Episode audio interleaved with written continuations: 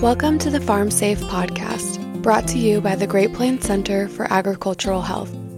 In the blink of an eye, an injury can change your life and your farm forever. During each episode, we share firsthand stories and real life tips for making safer and healthier decisions while on the farm.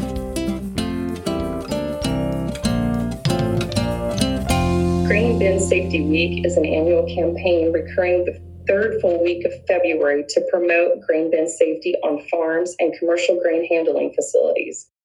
Grain Bin Safety Week was created to raise awareness about grain bin dangers, provide education, and share best safety practices. The hope is to reduce the number of preventable injuries and deaths associated with grain handling and storage. The best way to spread awareness is to talk about it. Safety, safety, safety. Wives need to remind their husbands. Parents need to talk to their kids. Employers need to discuss it with their employees often. Communication is key. In our last episode for this series, Kristina TeBockhorst helped raise awareness about how good stored grain management can keep those working in or around grain bins safe by avoiding grain spoilage and therefore minimizing or eliminating the need to enter into a bin. This week, we will continue our conversation on the hazards associated with grain bins, with a focus on grain handling equipment. The purpose of this grain related safety series is to bring awareness to the dangers of grain production and handling in light of Grain Bin Safety Awareness Week. Too many families have suffered loss at the hands of grain. As health and safety professionals in ag, it is not only our mission, but our responsibility to be a part of the effort to stop the rising number of grain related incidents and fatalities. This week, we will be sharing an incident that happened in Nebraska, where a farmer was electrocuted while exiting a grain bin. The goal of the Fatality Assessment and Control Evaluation, or FACE workplace investigation, is to prevent future work related deaths or injuries by a study of the working environment, the worker, the task the worker was performing, the tools the worker was using, and the role of management in controlling how these factors interact. This report is generated and distributed solely for the purpose of providing current, relevant education to employers, their employees, and the community on methods to prevent occupational fatalities and injuries. A 43 year old farmer was killed when he was electrocuted while exiting a metal grain bin. The victim had been scooping shelled corn into a portable electric auger, which moved the corn outside to another auger powered by a PTO shaft from a tractor, dumping it into a grain truck. A loose wire inside the portable auger's electric motor caused the metal auger housing, which laid across the bin's access door frame, to become energized. When the victim grabbed hold of the frame and stepped backward out of the bin, his foot made contact with the ground, creating a completed circuit causing the electrocution. The victim was pronounced dead at the scene. The Nebraska Workforce Development, Department of Labor's investigator, concluded that to help prevent future similar occurrences, farmers should do the following ensure all electrical wiring and fixtures, both permanent and temporary, are in good repair. Ensure that all electrical wiring and fixtures, including outlets, extension cords, and pull boxes, are of the type best suited for the environment in which they will be used. Ensure that adequate means of grounding are provided for all structures and equipment. Lastly, consider installing either permanent or portable ground fault circuit interrupters, or GFCIs. This week, we will be joined by Rich Gassman again, who was featured in our Introduction to Stored Grain Management episode. Today, Rich will share some advice for working around grain based on his experiences, including how to encourage workers to follow the established safety protocols. First and foremost, be aware of where you're at, be aware of your surroundings, know what's there. Things, especially if you're inside a grain bin, can happen very, very quickly. Just being aware of where you're at and making sure you're communicating with anybody else. The positions that I've had We've had quite a few employees just letting everybody know, whether it be through lockout, tagout, doing those kind of things just to make sure nothing goes wrong. Because, like I said, it will happen in a heartbeat when it mm-hmm. happens. Do you ever have challenges with worker compliance when it comes to what you have set in place for protocols to follow? We hear this, especially in the safety world, this will only take a minute. We hear that a lot. There can be some compliance issues. As long as you create a good culture where safety is a priority, they're fairly easy to overcome. With all the places that I've been and the things that I've seen and done, lockout tagout's a policy that I will not allow anybody to violate. Whether it be here with heavy manufacturing or have my past in the grain industry, lockout tagout was a primary process that we followed. Where would you recommend that people go for information on how to safely handle grain? First and foremost, the centers. Got to throw a plug in for ICASH. So ICASH Iowa Center for Ag Safety and Health. Great Plains Center does a wonderful job of getting information and helping get it disseminated. Extension's a good place, especially if you want to look at how to condition your grain and the best practices for doing that. And then the manufacturers. The grain bin manufacturers are good places to go.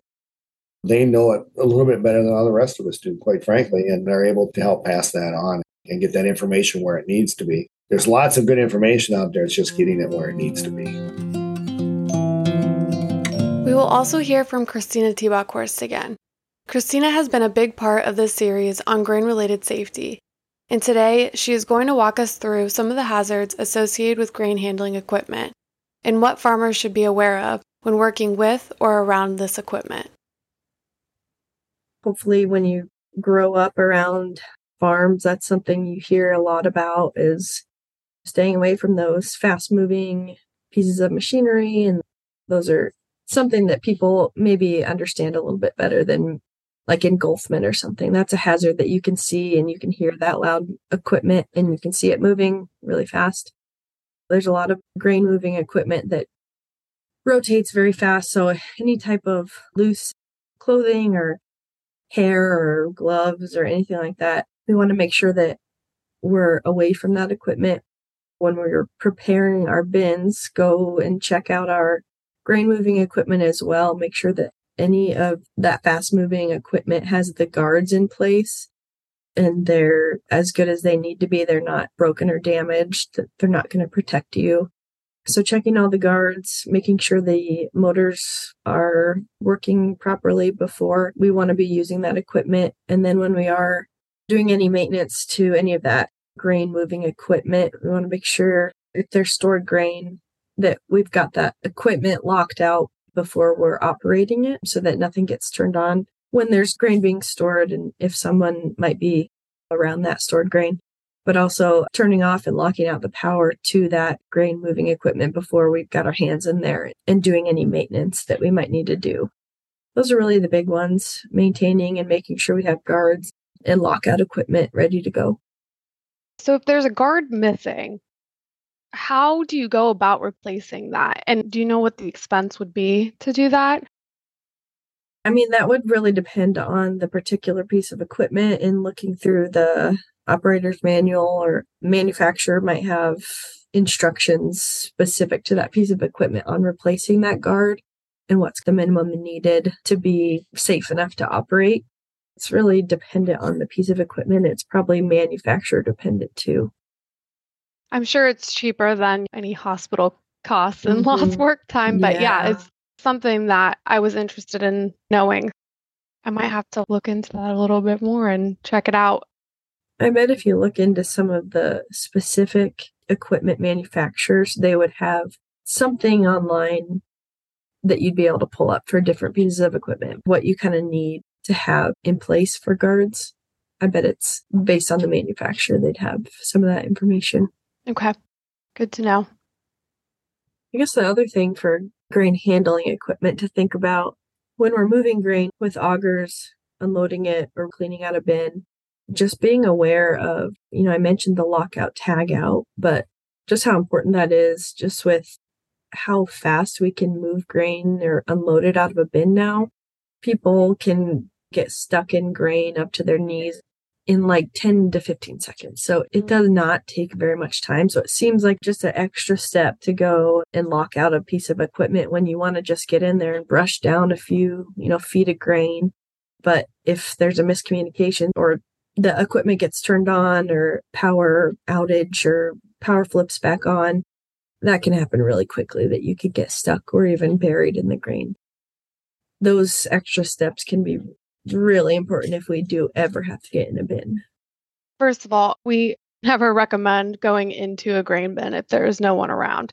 But, you know, we know that farmers work alone a lot of the times. And so even if you're not worried about someone else coming and turning on the power, it's still important to lock that out because there is a loss of power and then that power comes back on could be a problem. Yeah. It's definitely worth the little extra effort. This fall, lower your risk of injury by using a safety checklist. Check that all exposed moving machinery parts have guards, shields, or cages installed and are in good condition to prevent entanglement, including auger flighting, conveyors, belts, and power takeoff components. Don't wear loose or baggy clothing. Tie back hair and remove dangling drawstrings and jewelry that could get pulled into moving parts. Lock out the power to augers, conveyors, belts, and PTO components before performing maintenance or replacing parts so they can't accidentally be turned on. Stay clear of flowing grain, which can trap a person knee deep in a few seconds and can completely submerge them in less than 20 seconds. Work from outside of the bin whenever possible and use the buddy system and safe bin entry procedures when a bin must be entered. Check that everyone knows how to de energize grain loading and unloading equipment and lock out the power sources so that grain moving equipment can't be turned on while someone is inside of the bin. Use hazard signage and teach kids and unexperienced people to stay out of stored grain, including bins, piles, and grain transport vehicles. Keep the grain vacuum nozzle away from the area below your feet and keep an eye on the angle of the grain surface as you are removing grain to prevent grain flow, the grain angle should be less than the grain's angle of repose, which is around 21 degrees for corn and 23 degrees for soybeans. Check that fire extinguishers are easily accessible at the grain storage site. Grain handling facilities naturally collect dust, which can lead to explosions given the right conditions. Clean off dust accumulated in grain legs, elevators, service bearings, belts, and motors regularly. Just a paper thick layer of dust is combustible in a confined space. Overheated equipment parts or static electricity can become an ignition source. Recheck combine settings as grain condition changes to reduce kernel damage and collection of fines and trash. Dry conditions across Iowa may cause overly dry and brittle grain or uneven conditions across farms making regular combine adjustments important.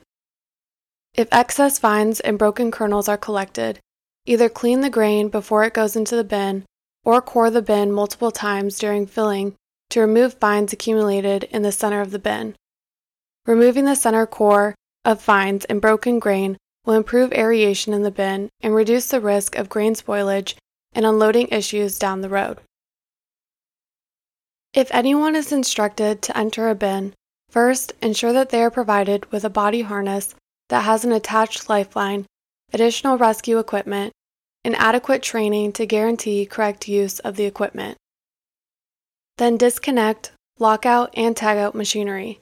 Block off all powered equipment, specifically grain moving equipment like augers. Any time that grain is being emptied or transferred into or out of the bin, it is critical that there is no one inside of the bin. When grain is flowing inside the bin, it creates a suction that can pull them into the grain and bury them in seconds. During this year's Grain Bin Safety Week, take some time to consider all of the hazards associated with grain production and handling. With your employees, walk around your farm and identify these hazards. Think through the mechanical hazards associated with machinery involved in grain production, including tractors, cultivation, sowing and tillage equipment, combine harvesters, field and chaser bins, augers, grain bins, and spraying equipment. Other hazards associated with grain production and handling to identify on your farm include manual handling hazards, biological hazards such as grain and other organic dusts, chemicals such as fuels, pesticides, and grain fumigants, and electrical hazards. Review the recommended safety protocols for these hazards with your employees and implement the necessary practices to keep you and others safe while on the farm if you haven't done so already. In the resources for this episode, we have included several links that provide safety protocols for working with and around grain handling equipment. Listen in on the Farm Safe podcast to join in on the conversation about keeping safe on the farm. We want to hear from you. Share your stories about health and safety issues on the farm, about injuries that made you change the way you work, or about the ways you keep yourself and others safe on your farm. Also, let us know if there's questions you have or topics that you want to hear about on the air. You can visit our website at gpcah.org or email us. Original music for the Farm Safe podcast was written and performed by Ben Schmidt. This work was funded by the Centers for Disease Control and Prevention as part of the National Institute for Occupational Safety and Health's Great Plains Center for Agricultural Health.